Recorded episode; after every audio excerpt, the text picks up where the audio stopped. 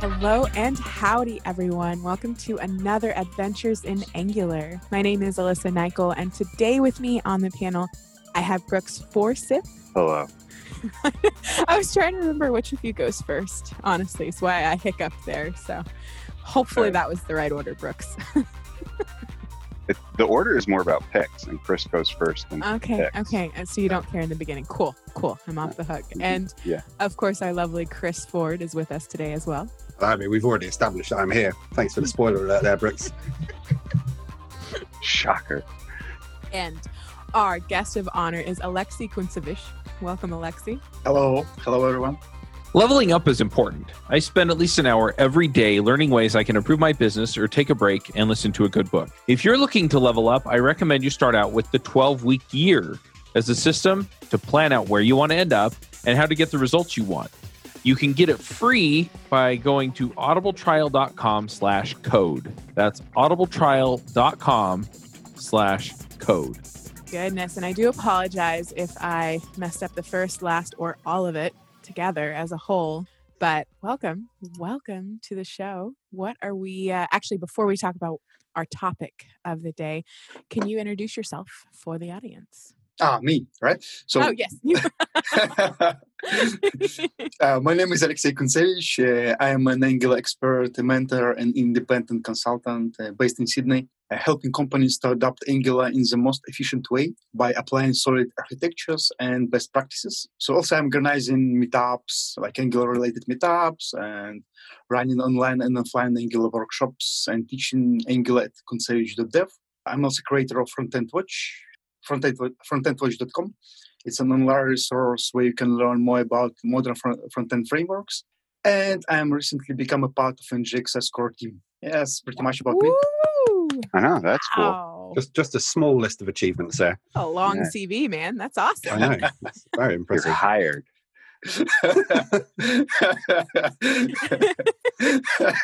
You're like, but the job is carpentry, Brooks. And you're like, I don't care. Oh, my goodness. So what are we talking about today, Aliaksei? So today we're talking about progressive state management with NGXS. So what's the progressive state management, right? This is the question. Probably. I mean, most of the people wonder, like, what's progressive state management? Well, the way it's like today, I mean, maybe someone else have their own idea about progressive state management, but my idea about progressive state management is development technique. When you progressively enhancing the functionality of the application state in a way, it won't affect the existing data flow and existing structure of your application. So basically, you start in your app just by implementing reactive services. And then if you want, you can go another level of state management, right? And if you like NGXS, so you choose NGXS because I'm an NGXS fan. I'm recommending to use NGXS. Maybe someone wants to use different state management, right, instead. But still, it will be considered, in my view, as a progressive state management if you go from reactive services to any other state management solution.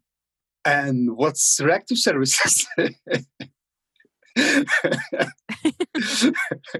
So reactive is great. You're asking all the questions. I feel like I'm just along for the ride. So this is the last one probably I want to answer. So the reactive services is the services implemented with RxJS behavior subject. It's like a wrapper on top of RxJS behavior subject. Yep, that's all. That's all the basic concepts in my talk today. So the next logical step from a reactive service or reactive services, if you only have one service, I think your app's probably in trouble, is to bring in like a state management solution. Yep. Such as NGXS. Okay. Yep. I have heard of NGXS. I have used NGRX. All right. So what, I suppose I should probably ask for the benefit of our dear listener, what is state management beyond a reactive service? And then we'll come back to what I was going to say before. So state management is a solution to manage state of your single page applications. So basically, you have some data flow. You have data which changed along the time user interaction with the application. And so state management helps to manage this data, so manage the state of your application. There is lots of bits to it, like different sort of data. I mean, even URL in a browser might be considered as something as a part of your state, as a data you want to bring to your you want to manage with the state management solution. But yeah, so basically it's, again, so state management is a solution which helps you to manage data and data flow in your single page application. That's the way how I see it. I think that's marvelously concise. I've used NGRX on a couple of different projects. And the only thing I know about NGXS is that the logo really reminds me of the Sega logo, which I really enjoy about it.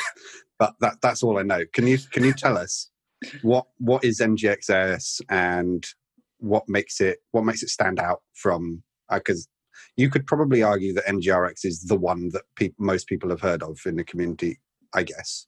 So what makes NGXS stand out and what makes it different? So first of all, the creator of NGXS is Austin McDaniel. So probably some of you know him. He's been released back in 2018. Yeah, NG Panda. Two years ago by NG Panda. He used to all the time be on Angular Air with me and would wear his panda head. So he's very well known for that if no one else caught the reference. So must be really hard to write code in a giant panda head. Mm-hmm. Also sweaty. Yeah, true. So the NGXS is a simple state management solution with a less boilerplate plate. It has things like dependency injection and declarators as the first citizens. So basically, by using NGXS, you using normal Angular thinking, or you doing things in an Angular way, which is which every Angular developer is familiar with. It has a life cycles, and it has a great community. So there is a Slack channel where anyone can join and ask questions and discuss anything. So but simplicity is probably the number one feature of NGXS. I know that a lot of people's issue with NGRX is how much time it takes to get off the ground and with all the boilerplate. I haven't actually used more recent versions of NGRX. So I understand that they have attempted to address that. So NGXS just comes out of the box with less boilerplate. Yep. So how do you get all of your stuff set up then? Like presumably are you still using like actions and reducers and selectors and things, or is it like a completely different way of thinking of things? Yeah, like first of all, you think about NGXS as a CQRS pattern. So you have your commands and queries. So commands is actually actions, and queries, they are selectors. So there is two basic concepts in NGXS you can think about. And so it's pretty much like you're dispatching an action from a component, and you get your associated piece of code with this action executed, right? And then you can listen for life cycles or... it's pretty much... combination. Yeah, I mean, it's very similar like in the way of doing things in NGRX. So dispatching the action and listening for events. Okay. I mean, I have to say, it actually sounds quite similar to what we use on the project where I work, which is we use like a homegrown solution, but it is much, much simpler than NGRX in that you're basically, we're literally just dispatching and then just subscribing in other places. It really is just what we use is just building on top of behavior subjects, really, but just in a more like formalized way. Is that what NGXS kind of tries to do as well, or have I missed the point? Sorry, like what you so you're saying you are using services in we're using services and so we have basically objects containing behavior subjects, and then so we dispatch off to place data inside a behavior subjects, and then elsewhere we've got things listening. So as I say, it's a homegrown solution, but it works quite well. I just wondered if it sounded like this was similar to NGXS. It seems like you're talking about reactive services in my view.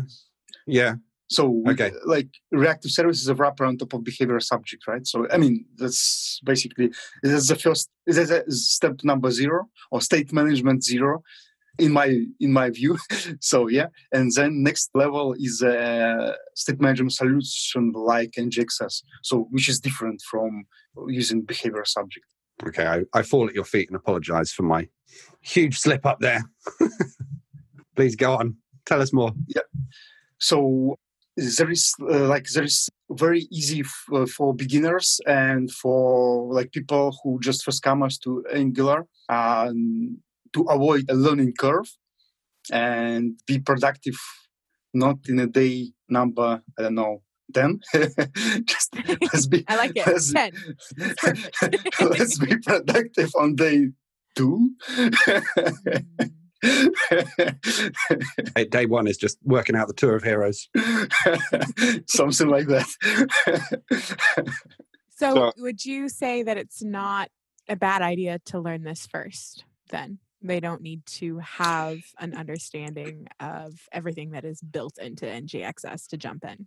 It depends, it very depends what you're trying to achieve. If you just want to learn that, you can learn it on day 1 or 2, but if you know what you're doing, maybe you don't want to learn state management at day 1. You want to just understand how you can actually build a simple solution first and then iterate. So closer to day 10, maybe on day 10 you think, I want to try. Maybe it makes sense to bring state management, but maybe it never comes. Maybe you never want to bring state management because maybe there is no sense at all. Maybe your solution is quite simple, which maybe or a team you're working. Also, depends what's your team size. If your team talking about state management, state management is a code style. So maybe this particular state management solution doesn't align with your team code style, using, as I said, NGXS, heavily using dependency injection and decorators. Some people said, hey, it's actually cool, allow it. And other people say, oh no, we don't want decorators. Decorators are evil. So... Seems a bit harsh on the decorators. So I love decorators. I like the fact that they look so simple and they do all sorts of mysterious things under the hood, and I don't have to worry too much about what's going on. I love it. And people who come in from .NET background or Java background, I can talk about .NET because I've done lots of years in .NET in my early career. So it's all about, there's decorators everywhere in .NET. So, and once I saw decorators, then you can actually write decorators in your front-end code. I'm that's cool. I mean, that's probably one of the things you see when learning Angular. So Angular uses lots of decorators, but once you see a solution, a library, which also have decorators. I mean, because, it's not why some people like decorators? Because they make your code very declarative, and it's very easy to read this sort of code. You can tell, unless your decorators have proper naming convention, which is most of people probably following now these days. So if your decorator is actually self-explanatory, and by reading the name, you can tell what this decorator is about, then this sort of code is very easy to read and to explain to other people. And if you a team of developers, 10, whatever number, so if there is a newcomer to your project, it's very easy for people to understand this sort of code because they just read in plain English.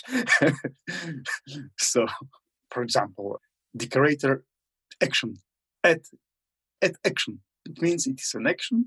So if you dispatch this action, there is something will happen. Yeah, it's good. Yeah, you're absolutely right. You're absolutely right, of course. Right, I have a question.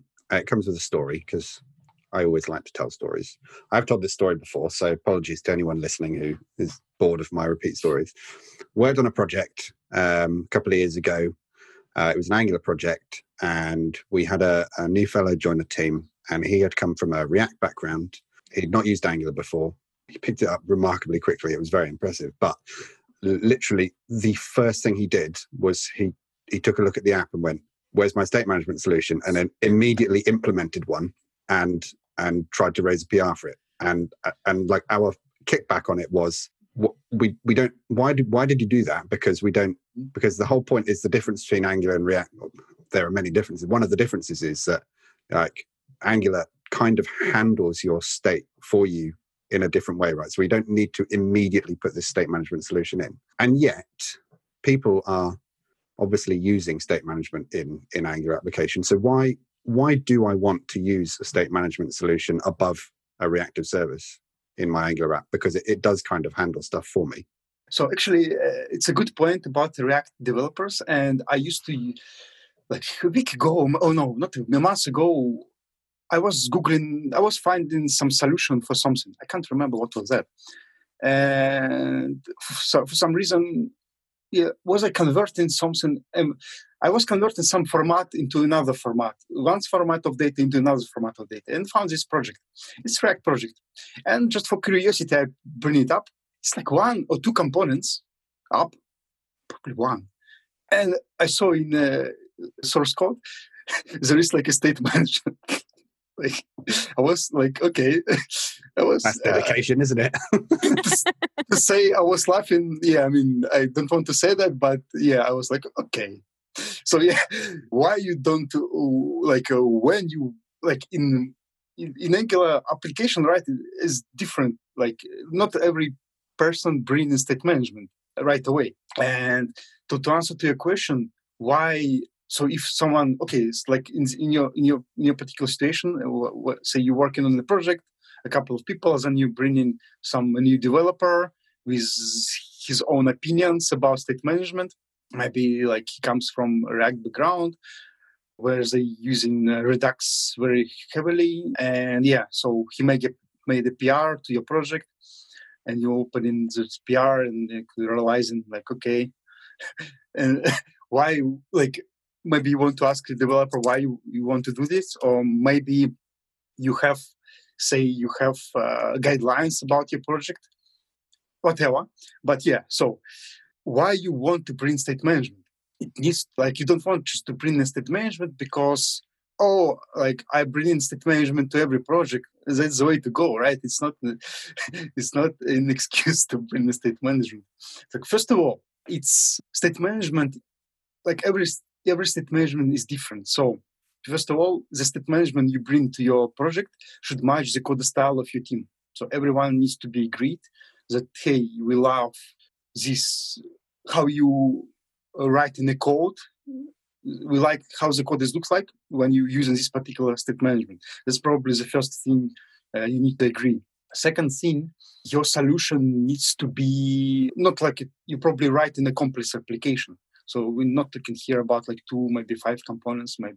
We're talking like about pretty much, yeah, I'd say mid plus, mid to big, mid size up and higher. So that's probably another consideration of state management. Third, if you like, say you want a consistency in your app, because like if it's a big application or say you have a number of applications in your organization, so people come and go, and another day you can see another person joining your team with his own opinions and start doing stuff in your project. But you don't want new people to invent a bicycle, right? I come to the bicycle later today, but so you don't want people to introduce bicycles, and that's why state management helps you to keep things consistent in your organization. So you don't have to spend time to explain people about those consistency. You just give them URL. Hey, that's NGXS.io. Please read it, and like that's what we're using. So, and also you don't have to come up with your own guidelines because it's already there. Opposite to that, say you're using, I'm talking about big project. So you using reactive services, so wrappers on top of behavior subject. So you need to make sure that people who comes to your project actually stay consistent. So they write in typical code. So what you need to do, you probably need to spend some time to create documentation, maybe custom. So you need to put people who working on documentation and also bring this documentation up to date. So this kind of additional exercise and additional resources you need to dedicate for your project. I'm talking here about big project, right? If it's small project, maybe no one writes the documentation. Or if like one or two people working on the same project, right? But yeah, if you're talking about big organization and lots of developers involved, then yeah, you have to have something where people can go and read. Otherwise, you end up of having like PRs, like you mentioned. That's actually very interesting. It hadn't even occurred to me that one of the reasons why you might want to choose a state management solution is just to make sure that everyone's doing things the same. That is interesting. And you also, I'm thinking, I'm listening to what you're saying and thinking, oh yeah, on the thing that I work on, some docs for how we actually do stuff would have been amazingly useful when I started. And then I'm also thinking, well, hope someone else has a chance to write those because I don't have time. That's the problem. So yeah, basically, I guess this was the answer to your question in regards like when you need to bring a state management. It was a great answer to my question. That's probably the best answer that I could possibly vote for because it didn't even occur to me that the answer might have been that. So I enjoyed it. Thank you. Cool. So speaking about reactive services, like behavior subject and stuff like that. So I saw a picture of a cat. Go back. It's like a cat who controls the scenes, as you can see.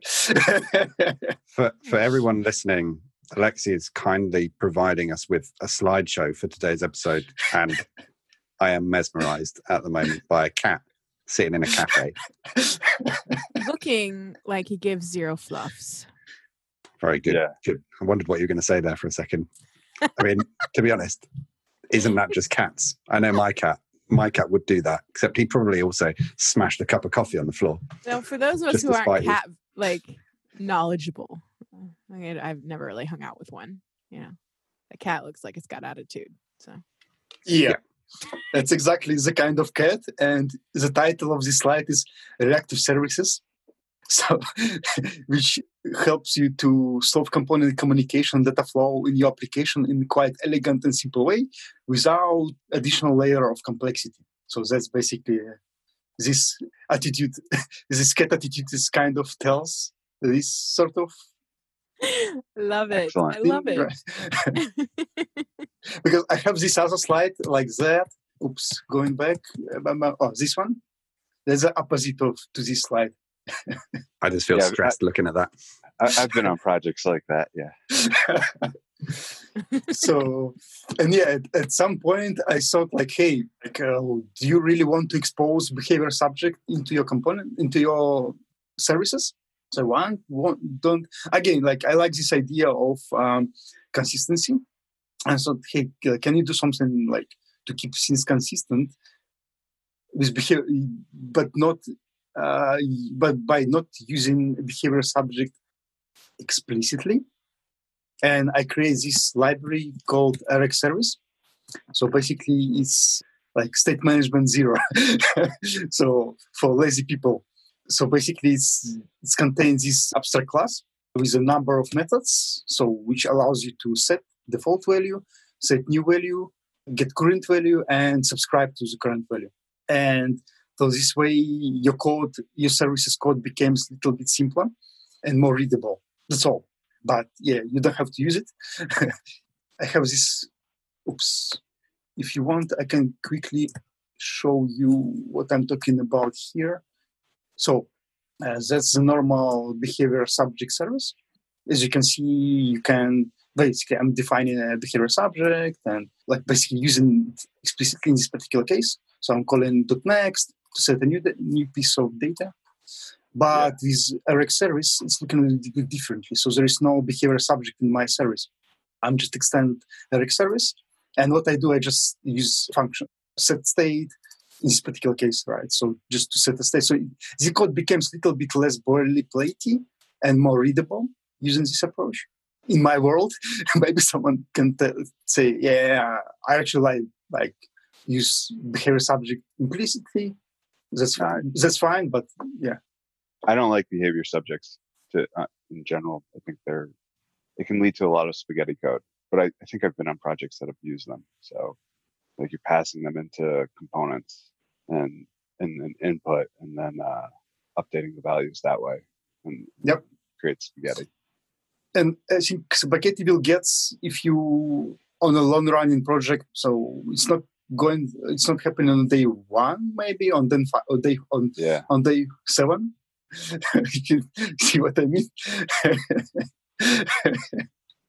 You need a couple of iterations basically to get to spaghetti with behavior subjects. It's true.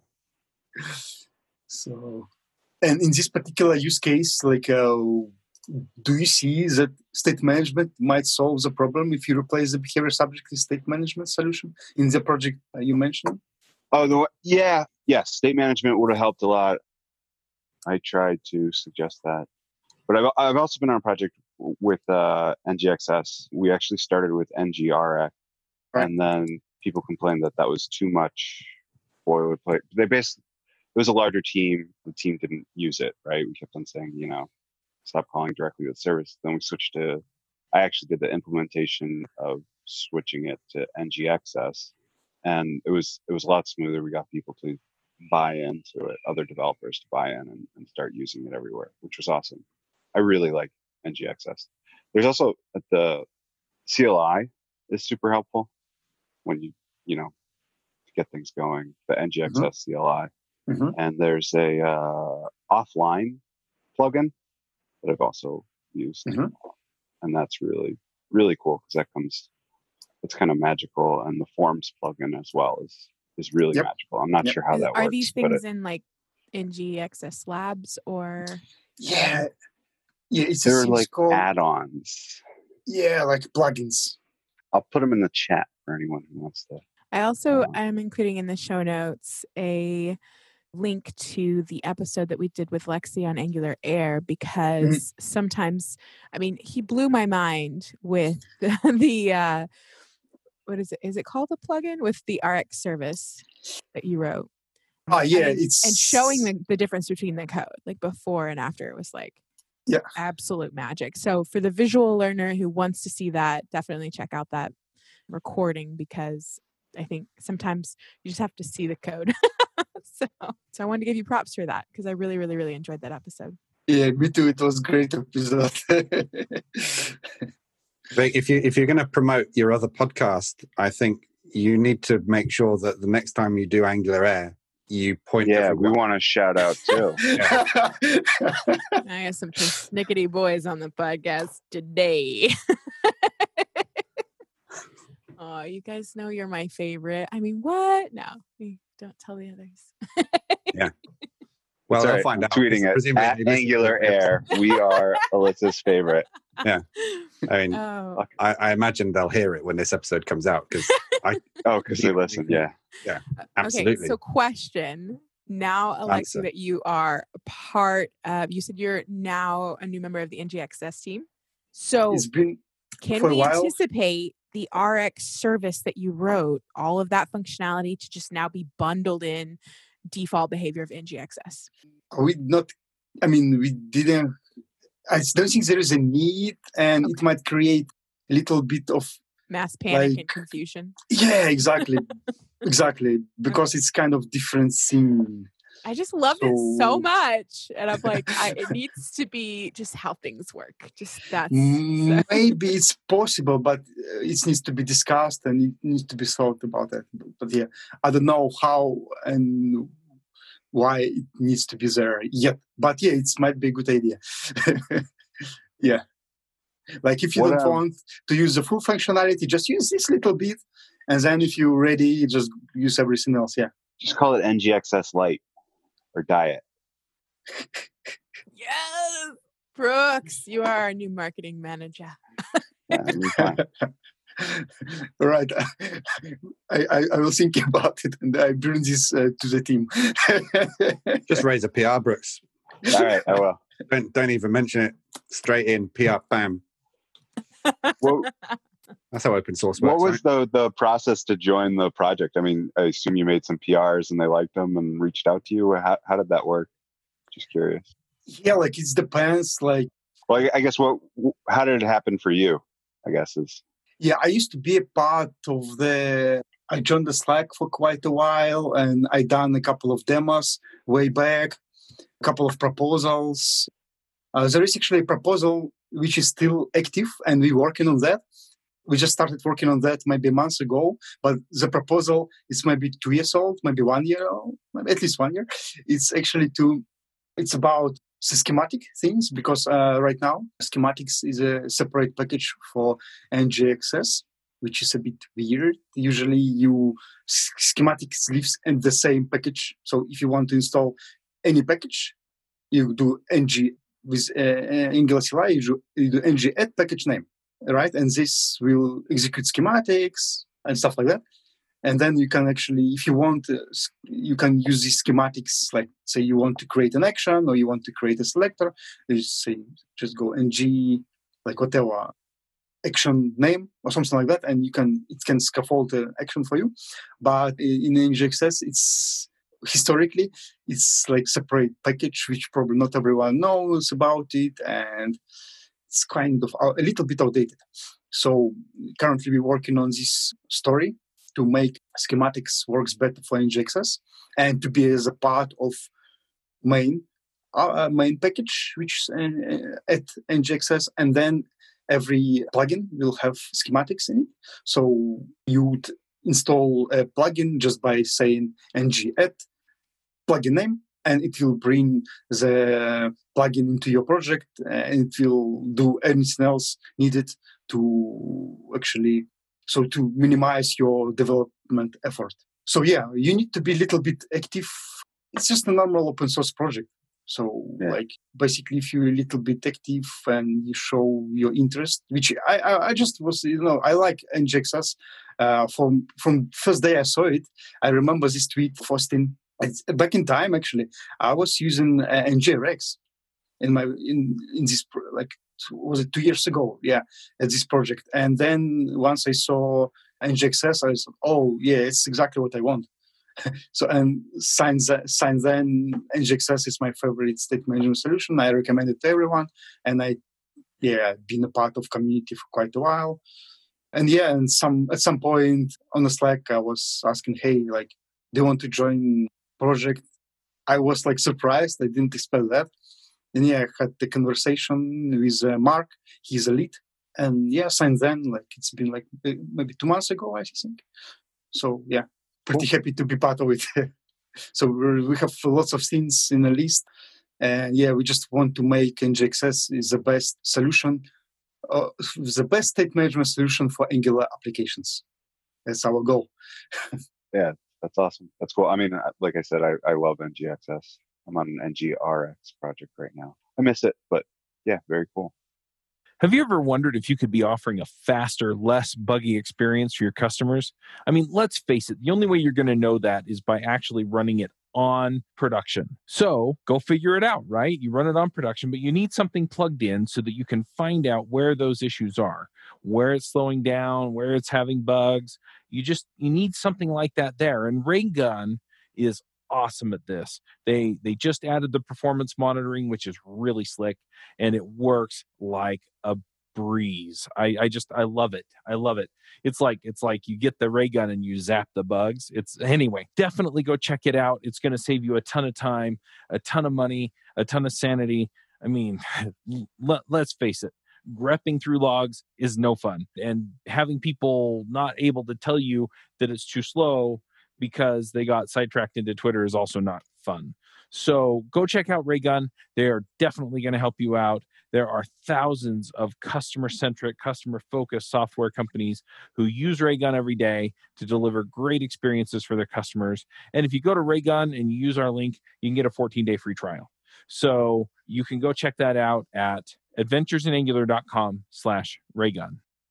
And from your perspective, like, do you see, like what you see by working on NGXS project versus NGRX? Like, what you like or what you don't like? Is there anything in NGXS maybe you don't like? You want to be different?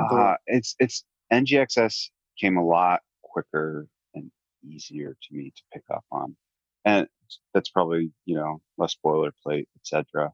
The other thing that NGXS does, the documentation is really great. Like I and that's probably what helped me pick it up so quick, was like going through the docs. It was like I went through them, and all of a sudden I was done. Right. I just dived right in and started implementing it. NGRX has not been that smooth for me, but I'll get there. It's just time. Brooks, was that like with your prior experience of using NGRX that you like find NGXS docs? Was it easier because you'd been using a different state management solution, or was it the like? No, I hadn't used this. Yeah. So I hadn't used a state management solution before then. I used NGXS first. Okay. Yeah. It's kind of like a mind blowing. Yeah. I know. One thing I say about NGRX is it took me so long to get my head around it. Like, I did a course. Todd Motto has on his Ultimate Courses platform, he has an NGRX course, which is like 7.5 hours long. I'd done it twice. It's a great course, right? It was really good, and it got me there, but it just absolutely no concept really at the beginning of what on earth was going on. So super complex. So I really like the sound of one that is actually just, you can literally just read the docs and know what's going on. That sounds lovely. Yeah. In particular, there's, I was going through the NGRX docs, and there's some, where is it? I'm pulling it up, and I'm going to put it in the show notes. This one right here. There's a diagram that really is simple and explains like basically the whole thing. I kept on referring back to this, going through it and how it worked. It's in the intro. This podcast has been very visual for a podcast. I know, it's horrible. I just brought up a diagram. Quick. Someone describe this chart with a bunch of circles with arrows. Well, part of it is there's only 3 circles, right? Mm-hmm. And then your component, your component, and your store. Right. And so the component dispatches an action to the store, and that updates the component again. And that's kind of a loop. And the action also talks to the back end. And if you have any plugins, that as well. It's a very simplified, but that's kind of how it ends up working. No side effects. No. Is that good? Is that something you want? Is that a goal? You mean like goal? What do you mean by goal? Yeah, I mean, that was perhaps a poor choice of words for me. Again, going back to the complexity of NGRX, like the effects was just this whole other thing that I'm like, mm-hmm. that you have to learn. But I say, you say we got no side effects. So is that what you want? You want to go with an effectless state management?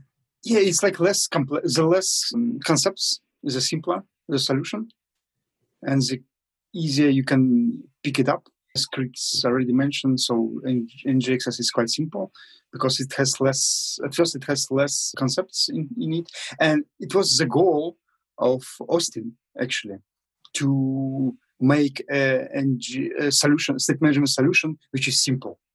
It was like he kind of saw that about that NGRX is quite complex, and what can I do in order to use the beauty of all these wonderful ideas like Reduxi and CQRS. Together to actually to have a state management for my application. So without having all those, spending all those time on learning it and implementing, because effects can go really, really crazy sometimes. Yep. I have seen that. Okay, that's interesting. I'd like. How do you handle, because the whole point of the effects part of NGRX is that. As you're flowing through your, your action reducer cycle, the whole point is that like you use the effect, right, to sort of shoot off to the side and do something asynchronously while your cycle continues going round. So is it just literally that you just don't do that with NGXS? You have to stick inside of this cycle. Is that how it works? If you want, you can do something like that, but it's something not in the docs, I guess. So maybe for people who with NGRX background, they think, once you get your head around it, you continue thinking about state management this way. And when you come to NGXS land, you still want something like that. So you can do something like that if you want. I haven't done it in NGXS because, for me, it's not necessary. But if you still think of it, you can do something like that. Yeah, that's cool. We're talking about belligerent developers who don't like the change. No, that's fine. I mean, I as I said, I found the effects to be quite just another added layer of complexity. I was just interested in how you get on without them. But I mean, it sounds like you get on absolutely fine. So that's good. I have to say, just as the longer this episode goes on, the more I'm thinking that NGXS just seems like something that I would like to try next time. Next time I'm in a position to use, a state management solution, because all I'm hearing is that it basically it's the same sort of thing you get with an NGRX, but it is much simpler and much more pleasant to use. And I say, by the time I'd used NGRX a bunch, I get it now, and it's fine. And I kind of like it, and I'm not too fussed by the boilerplate, but I'm never going to turn down something simpler because I like simplicity. Do more, and also I like this saying, NGXS is do more with less. I'd say. Yeah, is that the official catchphrase of the library? Not really, Should be. But yeah, it might be. Yeah, I'll raise a PR to get it on the website. Also, there is a thing called NGXS Labs. It's kind of a playground. It's a separate repo on the GitHub that exists to test new and prototype new ideas and proofs of concepts. And that potentially may become a part of NGXS core functionality. And there is lots of stuff in it. And some of that is actually production ready. So it's all... some of this is bulletproof. For example, I know people using NGXS data plugin on the production and plugin for Firebase plugin as well. So if you want, and a couple of things about NGXS data, it's actually same idea.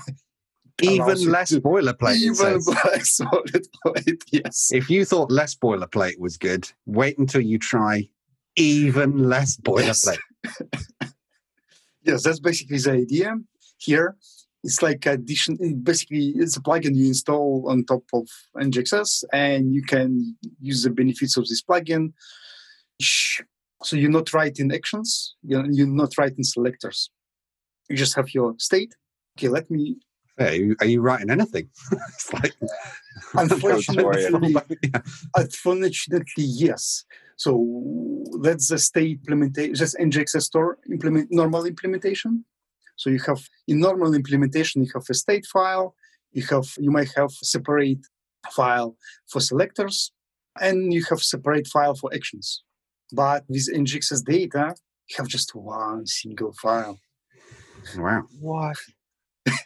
And how you consume that. So with a normal NGXS, you consume your state, in component, you inject the store, and you might want to select data, so you're using selectors and dispatching actions.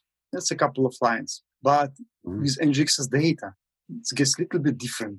That's all you need to do. You've got literally nothing in that component. Yes, you're just injecting the state, and that's all.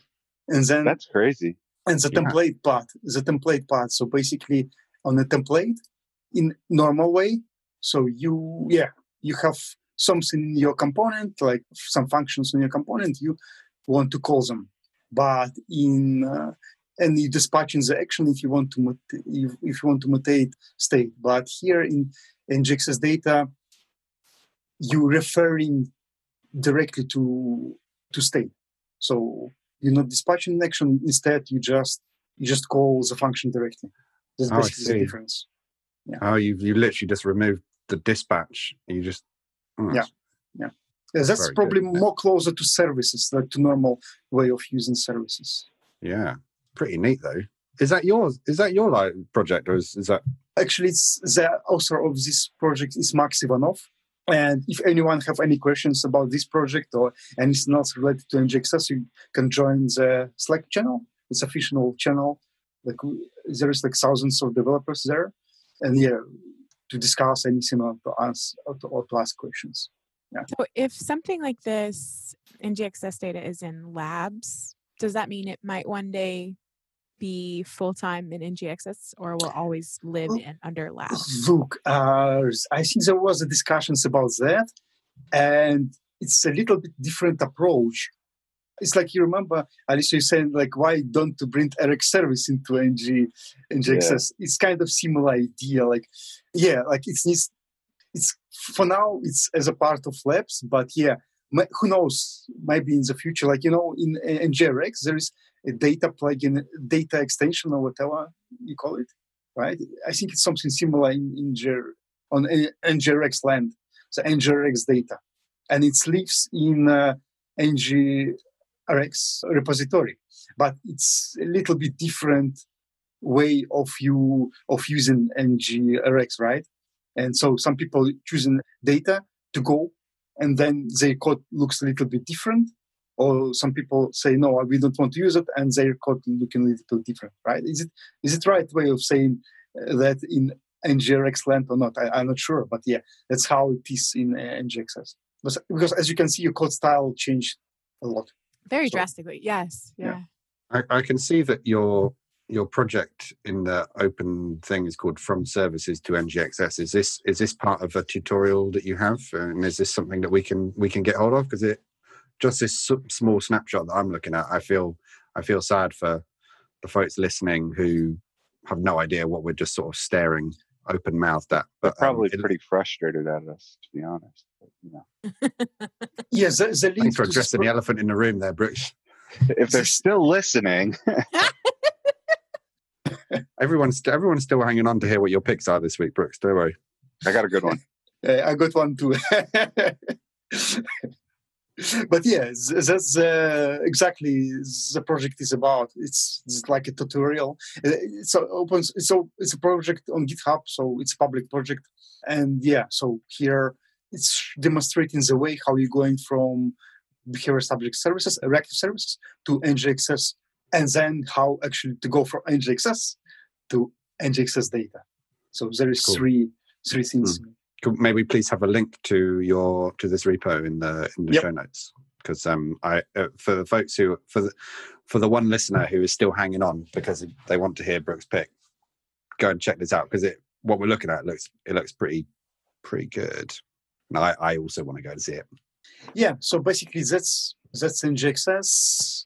If you have any more questions, maybe I missed something. We're working on releasing a new version. It's official, like the new version soon, but after this version, it's going to be another version, which is probably breaking change version. Maybe not really, but yeah, another major version. So the next version is not major version, but at some point this year, maybe next couple of months, we will release a new major version with the new features. What's the biggest feature that you're coming out in the new major version? So first of all, it is schematics. That's first of all. Then we want to, there is lots of code polishing going on, and maybe we want to use, I can't tell you like what the feature is going to be, because the new major version hasn't been finalized, the list of things. And we want to pin you down. I want commitment. Okay, it's going to be the beta version of the current version. Oh, excellent. I have even less boilerplate.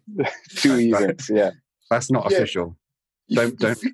Don't sue me if there's more boilerplate than you're expecting. Yeah, like also like boilerplate is something you type, right? And if there's something which can generate code for you, can you consider it less boilerplate? Yeah, I think so. Probably. Yeah. I think so. So yeah, the schematics. Yeah, there you go. Even it was right. Prediction. Yeah. Prediction met. Yeah. So yeah, what else? Yeah, maybe we can have another episode. I can tell you all the features. That'd be great. Do we want to do some pick? This is what everyone's been waiting for. No, actually, that I do a massive disservice, because that was I've just digested a vast quantity of new knowledge there. So thank you, Alexi, for that. It was super, super interesting. And I feel like there's so much more to learn, and I want to learn it. You give us all hope for the complexities of state management. Yeah, I mean, we've got even less boilerplate. What more do you need? I'm going straight to that. Goodness. All right, I'm linking in. Another side of complexity is a price, right? Like the business has to pay to maintain the complexity. That's another side. True. Of that. I thought you were telling me there for a second that this is behind a paywall that you've just forgotten to mention. Like, by the way, NGXS, there is a monthly subscription. I heard $99. I heard projects, not even talking about state management, just general projects. So I heard a project, or Angular project, and it's been abandoned. No problems. There wasn't any problem with this project. It was working well. Like no performance issues, nothing, all good.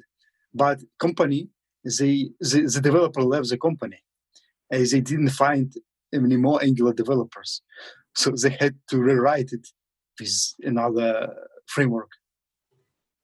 Nightmare, the nightmare, right? Like because the developers at the company didn't want to learn Angular, they didn't want to learn new framework, and so they didn't manage to motivate those developers to learn Angular, and they didn't manage to find a new developer. Like, yeah, same thing with state management. So some people can implement the complexity, they can leave the company, and then company have to actually try to find new developers, and those developers might not even able to hire like students or mid beginners who can maintain this code.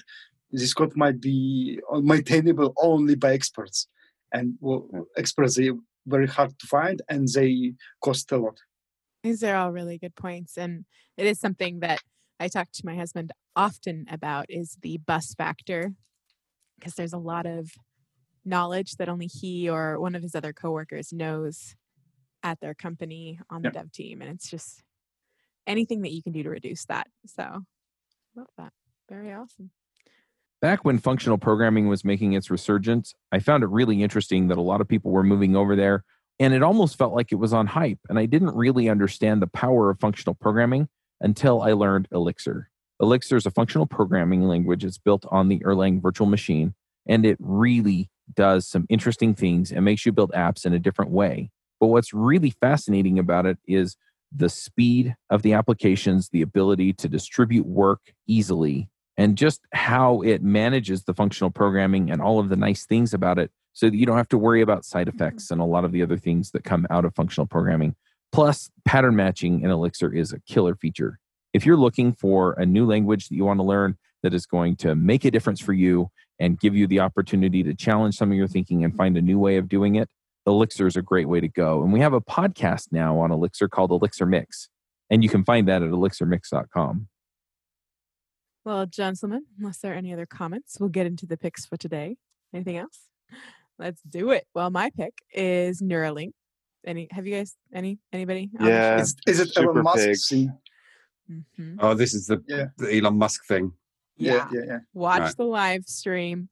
Got goosebumps. We'll be signing up to get one. Seriously, though, if you haven't heard of it, it is a device that is implanted in your brain, creating symbiosis between our brains and AI.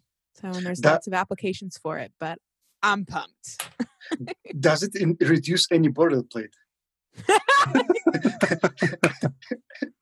So much boilerplate. You should see the other version of this. Basically, like I think in the live stream he said the other version of this that currently exists, it like destroys quite a bit of brain matter, and it's the essentially like kicking your TV in order to get it to work.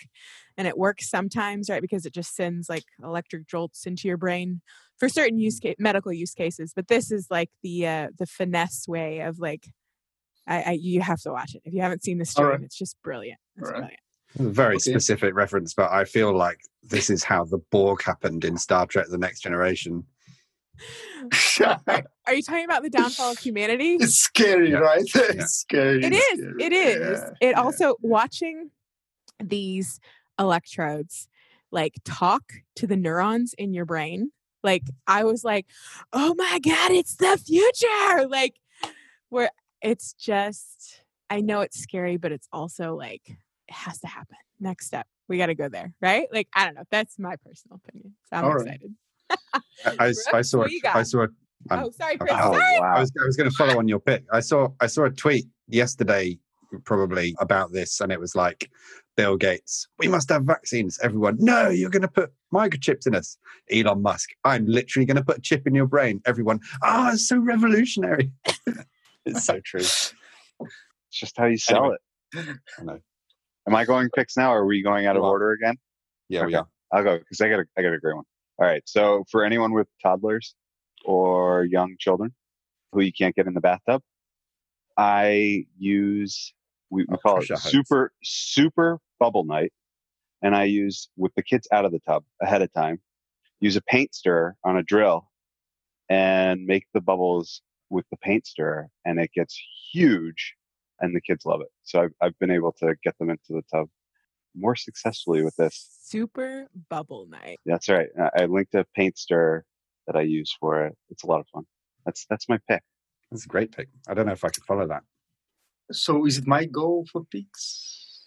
There you go if you want. So that's my pick. It's a mug. I with a bicycle on it. Yeah, that's my pick. It's a bicycle. It was really helpful for me at these times, being isolated. So it can keep you isolated, but at the same time, you can get away from your computer desk. Don't bring computer with you. Just sit on the bicycle and ride around. So that's what I do every month. For last 4 months or 3 months, I'm doing more than 300,000 in a month kilometers on my bicycle, which helps a lot to keep you fit and get away from computer desk. And stay isolated so you don't breathe and sneeze on other people. I can only imagine. We can obviously only see from the chest up. I can only imagine you have legs the size of tree trunks after doing 300,000 kilometers on your bike. Yes, sort of. Actually, this month I done 200,089. That's insane. Actually, not this month. I mean, August. It's already September, so it's zero. This month is zero. Oh, you're speaking to us from the future. Yeah, it's future. It's me from the future, but you're still in August. It's August. Yeah, I was like, it's still August. What is he talking about? This is Elon Musk with your cyber pig. You can. We're literally talking to someone in the future. Cyber pig. Yeah, that's what they should call it. By the way, if anyone starts using that, I coined it. I won. So do you want me to tell what the stock's price or anything like? No. Yeah. Oh, because you're in the future, right? Yeah, exactly. Did the cyber pig take over the world? So the Bitcoin price on September 1st is Bitcoin. It's another peak. Bitcoin price. I haven't looked at Bitcoin price for years. Okay. So what currency should I choose? US dollars. Where is US dollars? Oh, I don't have US dollars in my list. Okay. I tell you in Singapore. Okay. Singapore in September. Absolutely no point of reference. Singapore dollar. Okay. Really hope this episode comes out in September still. Okay, hang on a sec. I'm nearly there. Okay, I tell you in US dollars. It's 11. It's 11,700. Whoa! Is it the same at your end? Okay, it's 11,735 at my end. So I should. Yeah, yeah, yeah. So it actually went down in the future. To be precise, it's $11,744. 44. Okay. Yeah. Yeah. So all right. So it goes up. It goes up by $10. So right. I won't sell. So if you buy today, Brooks almost sold his Bitcoin.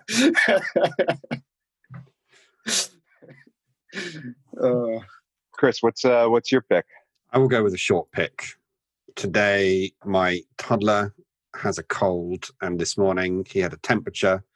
So we did the sensible thing and booked a family trip to go and get coronavirus tests, which I appreciate this is different, going to be different in every country, but over here, like, we literally booked it, and 3 hours later we were getting the test. It wasn't hugely pleasant to be like sticking that thing up my nose and in the back of your mouth and things, but it was pretty painless, and we got the kids done, and I think it's a sensible thing to do. So my pick is, if for any reason you think you might get a test, because then at least you know. Do you know when you'll get the results? Did they tell you? Or 48 hours, get a text, apparently. Oh.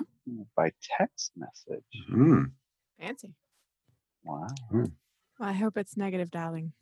Yeah. I mean, he's got a cold. It seemed like a sensible thing. Because, I mean, in the UK, they're saying if you got, and I imagine probably worldwide, they say, if anyone in your house has like a temperature, and it's like, he's a toddler. Of course he has a temperature. He's permanently got a temperature, but and it's like, literally lock yourself away for 2 weeks. Like, no, I'm not going to lock myself away for 2 weeks because the toddler has a cold. Like, I'm just going to get the test so that I can say it's not coronavirus. Right, right.